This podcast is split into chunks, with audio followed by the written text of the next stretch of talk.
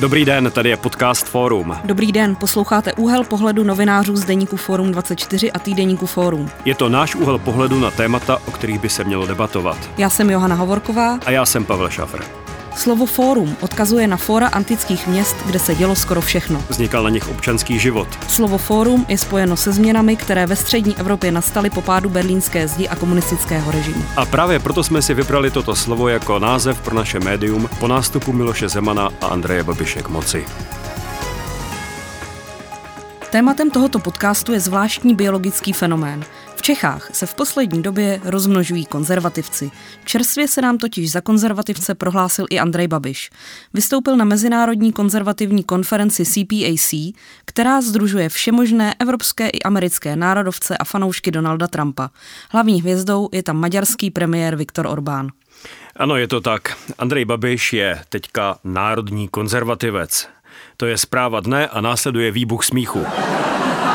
Je to takový Ferda Mravenec české politiky. Práce všeho druhu. Když se Babiš potřeboval vetřít mezi evropskou elitu, tak byl evropským liberálem. Když vysával voliče Č S S D, tak byl levicovým populistou. Jako premiér vládl ve spojení s komunisty a tehdy také brojil proti církevním restitucím. Nyní je tedy Babiš konzervativec a prý i hnutí ANO zaujalo národně konzervativní polohu. Je to opravdu dobrá absurdita. V vládě je dnes konzervativní O D S a v opozici je zase konzervativní ANO. My tu ale nebudeme mluvit jenom o Babišovi. To nebudeme, protože konzervativec to je také Václav Klaus, se kterým se Andrej Babiš na konferenci vyfotil, a konzervativní ideály hlásá i vůdce proruských demonstrací pan Reichl. Řada českých údajných konzervativců dává najevo zejména lásku k Vladimíru Putinovi. A proto jsme se v redakci deníku Forum dvacet čtyři chtěli na tuhle absurditu podívat a připravili jsme vlastní konzervativní manifest. Můžeš vysvětlit, o co jde, Pavle? Konzervativní manifest je taková naše provokace. Chceme všem těmto nahnědlým konzervativcům ukázat, co to ten konzervatismus vlastně je. Proto jsme napsali program pro skutečně konzervativní vládu, řekněme, až jednou tady s Johanou budeme vládu řídit, tak aby bylo jasné, co budeme jako konzervativci provádět. My si totiž pod slovem konzervatismus představujeme ku příkladu to nejlepší ze západu. Zatímco dnešní noví konzervativci spíš pošelhávají naopak po východu. My jsme si vždycky doma mysleli, že na východě žije hodně komunistů a západ funguje, protože tam fungování ekonomiky po celá desetiletí určovala pravice. No a to se tak nějak změnilo. On se prý změnil západ. E, teďka ho e, prý řídí neomarxisté. A řídí ho neomarxisté? Myslím, že to je naprostý nesmysl. E, v západních zemích je prostě pluralita a hlasitá levice v médiích vytváří dojem, že je západ nějak strašně levicový. Ale přitom ve skutečnosti nejsilnější evropskou frakcí je konzervativní Evropská lidová strana.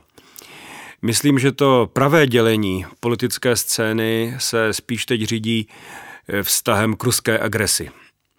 Klaus starší, Klaus mladší, teď nově pan Reichl, konzervativci v médiích, spolek pro ochranu svobody slova, to je všechno taková divná, nahnědlá proruská kapela. Rádi bychom ukázali, že evropský konzervatismus nemá nic společného s proruským pseudovlastenectvím, s adorací všemocného státu, a už vůbec ne s konzervováním zaostalosti a českého buranství. A já bych tady jednu takovou ukázku toho buranství přečetla. Cituji. Národní suverenita, svoboda slova, zdravý rozum, žádné ideologické vzdělání, konzervativní hodnoty, naše tradice, náš způsob života, to vše je napadáno z Bruselu. Proto se musíme bránit.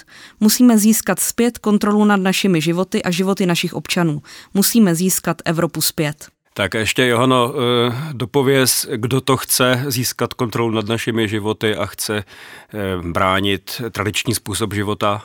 To říkal pan nový konzervativec Andrej Babiš právě na už jmenované konferenci C P A C. Tak a my si právě myslíme, že tohleto je pravý opak klasického evropského konzervatismu, jak ho známe z historie politického myšlení.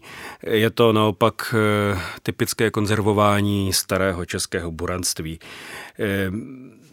Náš konzervativní manifest je postavený úplně opačně. Je proevropský a prozápadní. My se domníváme, že máme posilovat naše vazby na rodinu demokratických a svobodných zemí západního společenství, že máme v Evropě prosazovat aktivní sebevědomou politiku, že máme posilovat naše vazby na Severoatlantickou alianci a rozhodně se nemáme dekovat ze západu a, a směřovat někam na východ, což v podstatě tohleto, co tady pan Babiš nám ukázal, je. Tak pojďme k textu našeho konzervativního manifestu. Nějaký základ už jsme si řekli, jestli bys teda, Pavle, popsal, aspoň v kostce, co tam všechno je, a pak se u některých bodů zvlášť zastavíme. Tak to, co jsem řekl nejprve, byly takové základní ideové zásady, že prostě nemáme být protizápadní. A jinak náš konzervativní manifest říká, že ve státě musí především panovat právní řád a musí se dodržovat pravidla. Proto kdybychom byli ve vládě jakožto konzervativci, tak zamezíme konfliktu zájmu, jaký měl třeba právě náš nový konzervativec Andrej Babiš. Domníváme se prostě, že politik nesmí čerpat veřejné dotace na svůj soukromý biznis. Nemůže ovládat média, nemůže prostě vystupovat v těch klasických dvou rolích, které má pan Babiš tak rád, že je zároveň rozhodčí a zároveň kapitánem jednoho z mužstev. A když bude někdo tato pravidla porušovat, tak by měl být zbaven funkce a měl by být potrestán. Ku příkladu ve Francii je možné jít za konflikt zájmu i do vězení. Pavle, ale bylo by dobře říct, že jsme to nepsali jenom kvůli Babišovi. No to opravdu ne. My si myslíme, že konzervativní vláda by měla prosazovat zásadní změny, které odstraní populismus nebo ho potlačí ve společnosti, takže omezí vliv davové psychózy. Proto bychom ku příkladu rádi prosazovali ústavní zákon, který by zrušil přímou volbu prezidenta. A protože prezident není král, tak nemá co sedět na Pražském hradě. To zaměňování prezidenta s králem totiž nenese naší české politice vůbec nic dobrého. Ty se, Johano, mimochodem měla nápady, co udělat pak s Pražským hradem, až e, přemístíme prezidenta? Ano, já mám za to, že by na Pražském hradě mělo být muzeum české státnosti, e, měla by tam být důstojná galerie a měly by tam být stále vystaveny korunovační klenoty, abychom přestali předstírat takovou tu magii, kam pak přichází opilý prezident odemykat zámky. Ano, ale tak ten současný prezident naštěstí nepije. Tak určitě ne nějak nebezpečně, i tak bych ho ale radši přemístila. A kam bys ho přemístila? Například do Brna. A máš tam nějakou, nějaký hezký zámek nebo hrad pro něj? Tak já myslím, že taková Villa Tugendhat je úplně odpovídající, nebo něco v tom stylu. Pavle, nechceš radši říct dál, o čem je konzervativní manifest? Tak hlavně o tom, jak má stát spravovat veřejné finance. Domníváme se, že stát nesmí žít na dluh tak, jako dneska žije. Zdravá ekonomika může být jenom tam, kde je stát střídmý a nezničí ekonomiku vysokými daněmi a regulacemi. Jenomže když se řekne nízké daně, tak se vždycky objeví výhrada, že se tím myslí asociální stát. Tak co třeba zdravotnictví a školství? No, e, především se domníváme, že ani zdravotnictví, ani školství není zadarmo. Vždycky to e, někdo platí. E, u zdravotnictví máme ten zkostnatělý systém e, pojišťoven, které jakoby platí všechno, ale vždycky člověk nakonec zjistí, že tak úplně všechno zaplaceno není a e, pak to zdravotnictví začíná drhnout. E, domníváme se, že kdyby existovalo více přímých plateb ve zdravotnictví, tak by zdravotnický systém byl daleko pružnější, efektivnější a daleko lépe by nám e, pomáhal. To samozřejmě neznamená upřít zdravotní péči těm, kteří jsou chudší, ale na to existují ve všech rozvinutých zemí programy a dobrá opatření. A teďka tady je to školství a to musím říct, že mě teďka nedávno docela iritovalo, že se nesl veřejností takový unizono to, že je potřeba hlavně, abychom se všichni složili na platy vědeckých pracovníků v humanitních oborech na vysokých školách. E, takhle, ono tam vlastně chybělo to, že se na to máme všichni složit. Říkalo se, že to prostě má zaplatit stát, aby hlavně mohli mít vyšší, vyšší platy. Jistě, že docenti a profesoři na vysokých školách v humanitních oborech mají mít vyšší platy, protože mají nízké platy.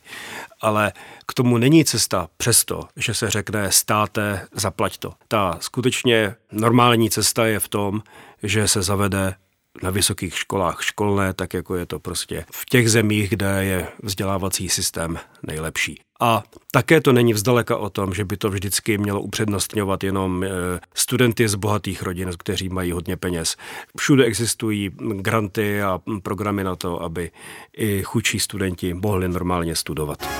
Novináře deníku Forum dvacet čtyři neplatí žádný oligarcha. Naše práce stojí na příspěvcích čtenářů ve veřejné sbírce. Informace o ní najdete na w w w tečka forum dvacet čtyři tečka c z. A také nás můžete podpořit předplacením týdeníku Forum. Děkujeme. A teď tady máme takový červený hadr pro naše národovecké konzervativce. Myslíme si totiž, že opravdu konzervativní vláda by musela napravit křivdy, které v minulosti stát provedl právě těm skupinám, na nichž stály konzervativní hodnoty.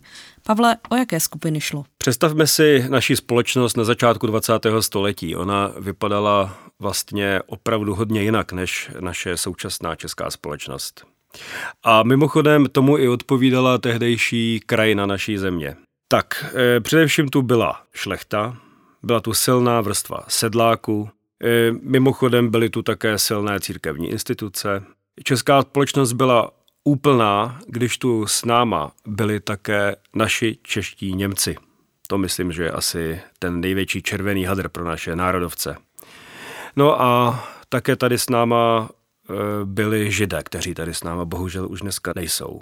Židovskou kulturu a židovské obyvatelstvo zničil Adolf Hitler a jeho nacismus. Co se týče třímilionové menšiny našich českých Němců, tu zničila vláda Národní fronty pod vedením prezidenta Edvarda Beneše těmi proslulými a mimořádně odpornými Benešovými dekrety a my se domníváme, že by bylo správné tyto křivdy napravovat. Jak bychom je tedy měli napravovat, Pavle? Ku příkladu bychom měli skutečně zrušit Benešovy dekrety.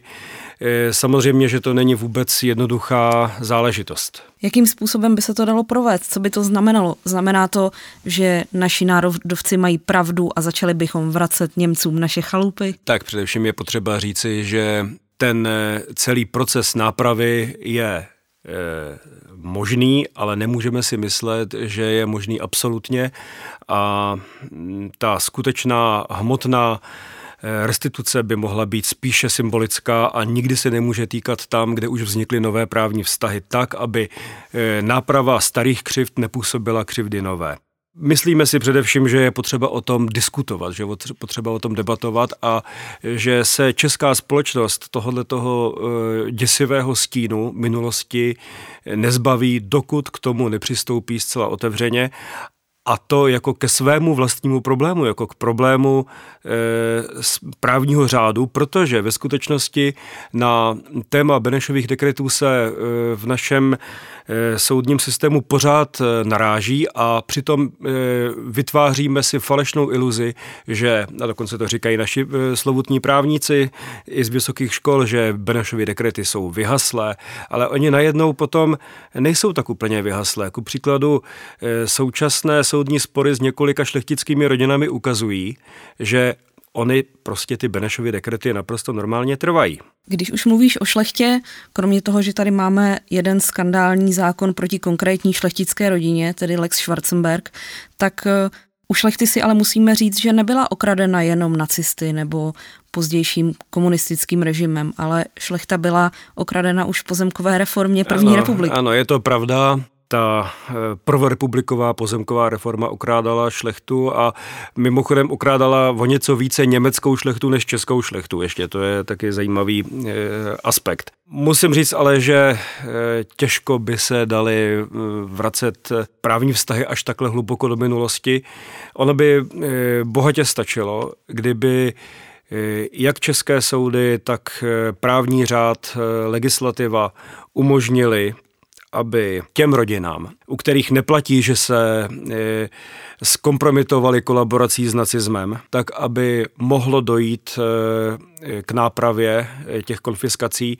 A potom je tady jeden naprosto neuvěřitelně skandální případ, a to je případ rodiny Lichtenštejnů, což e, jsou občané suverénního státu Lichtenštejnské knížectví, kteří byli po druhé světové válce okradeni, dokonce i v rozporu s Benešovými dekrety, protože jim byla přiřčena německá národnost a ty Benešovy dekrety stanovovaly tu kategorii, kterou je potřeba okrást. Souslovím mělo se jednat o Němce, Maďary, kolaboranty a zrádce. Tak Benešův dekret příslušný o konfiskaci majetku definuje tu skupinu, která se má okrást.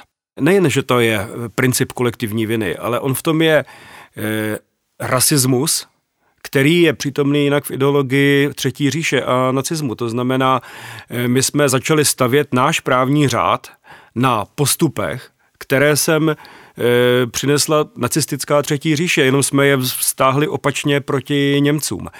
E, Lichtenštejni si o sobě e, nemyslí, že jsou e, běžními Němci, oni se domnívají, že jsou Alemané a hlavně oni byli e, občané státu Lichtenštejnsko a přitom po válce e, nedocházelo ke konfiskaci majetku občanů Švýcarské konfederace, která je vlastně hned vedle Lichtenštejnska, zatímco občané Lichtenštejnska okradeni byli. A vlastně proč? Na to neexistuje odpověď a žádný právník soudný na to nemůže říct, že to bylo v pořádku.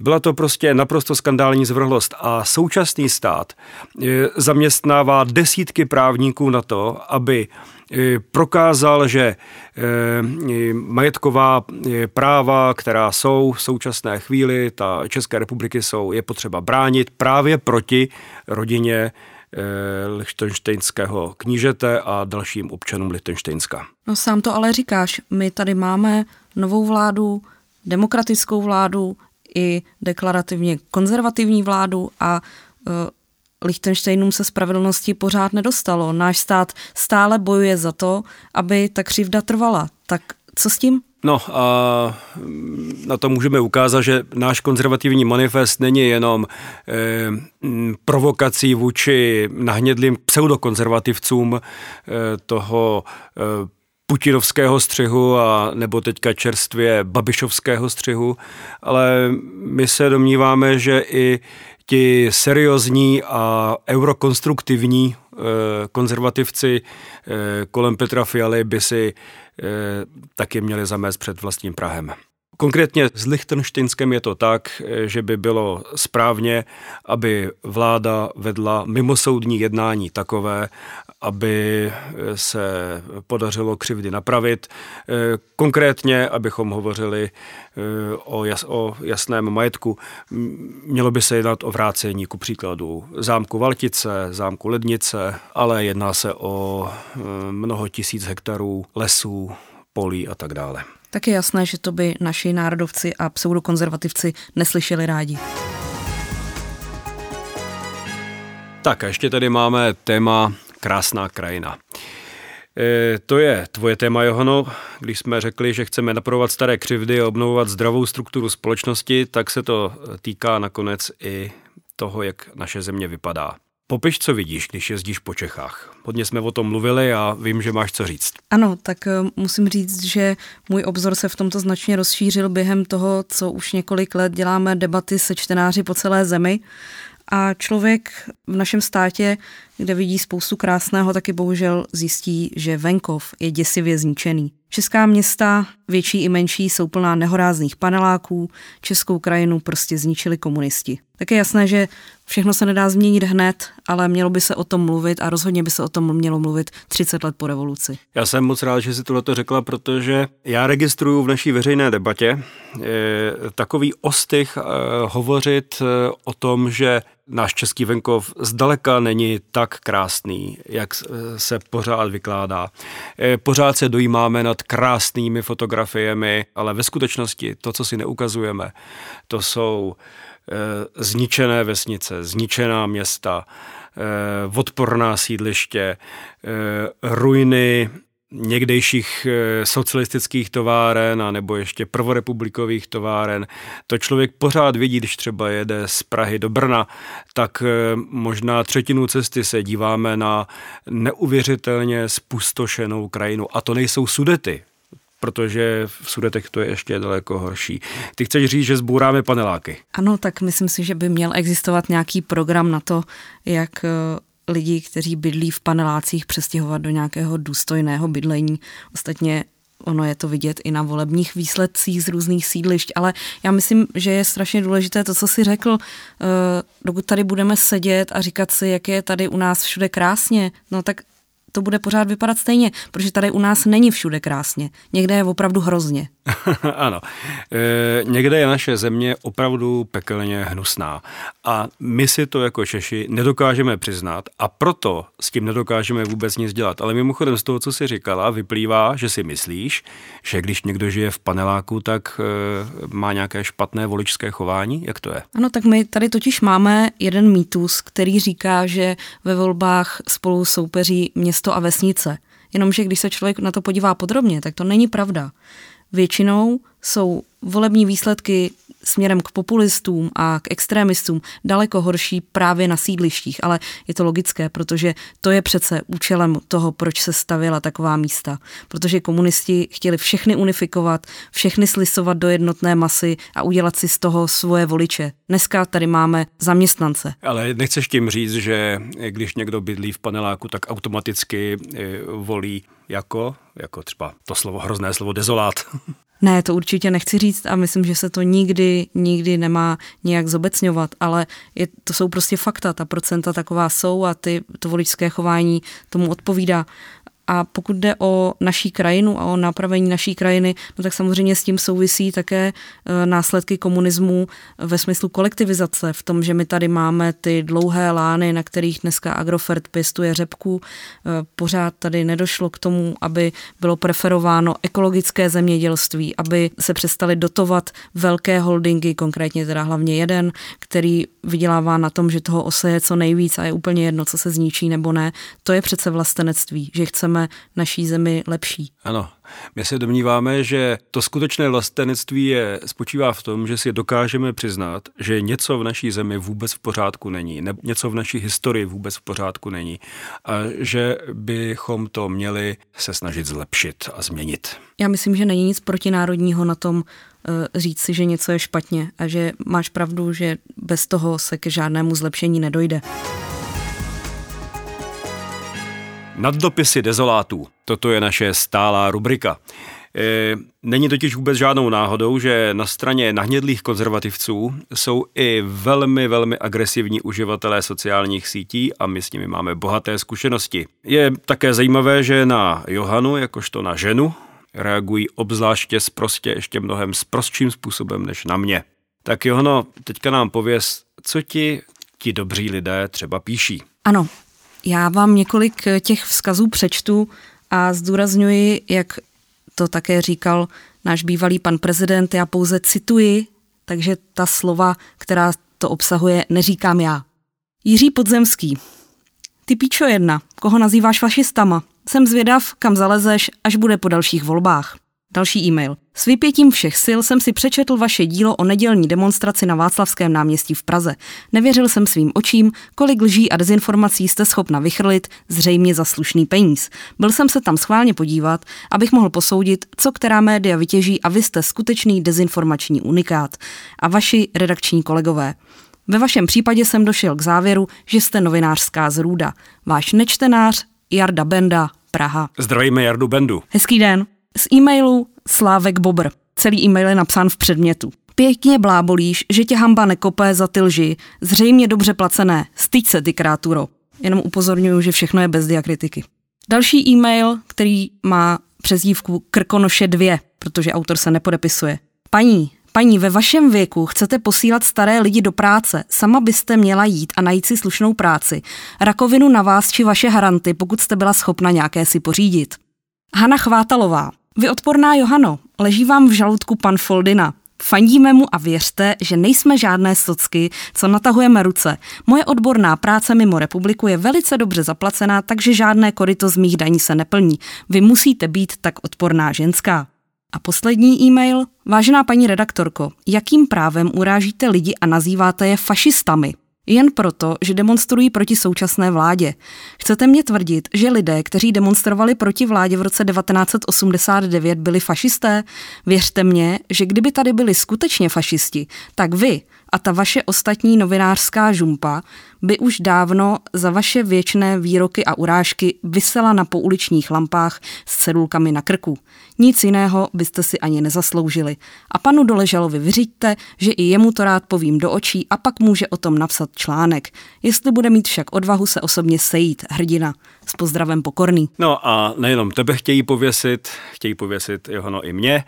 Já jsem zase dostal dopis, že až přijdou Rusové, tak budeš viset, Šafre.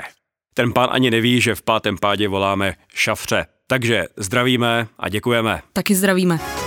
Celý konzervativní manifest a neb naší konzervativní provokaci si můžete přečíst na stránkách Deníku Forum dvacet čtyři.